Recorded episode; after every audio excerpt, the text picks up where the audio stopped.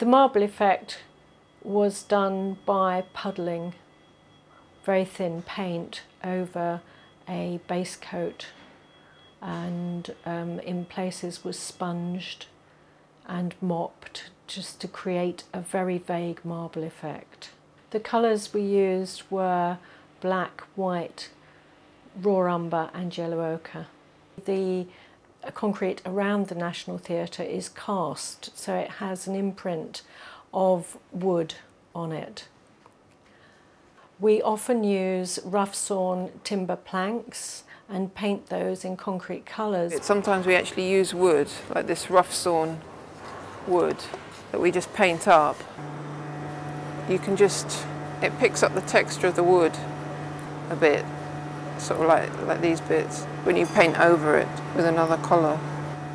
You dry it off with a hairdryer because if you put the next colours on it, it'll just turn into a big puddle.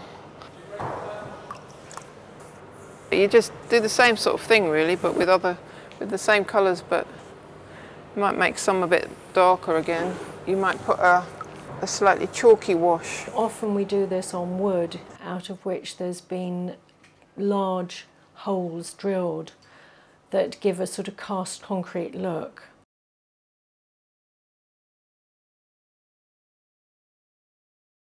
Otherwise, we use a mixture of plaster and Idenden and glue to trowel on a texture.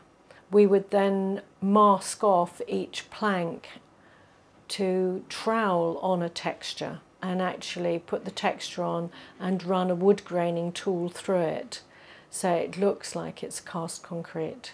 We use a mixture of plaster and Idenden and glue Idenden is a material that is invented to fireproof pipes in buildings.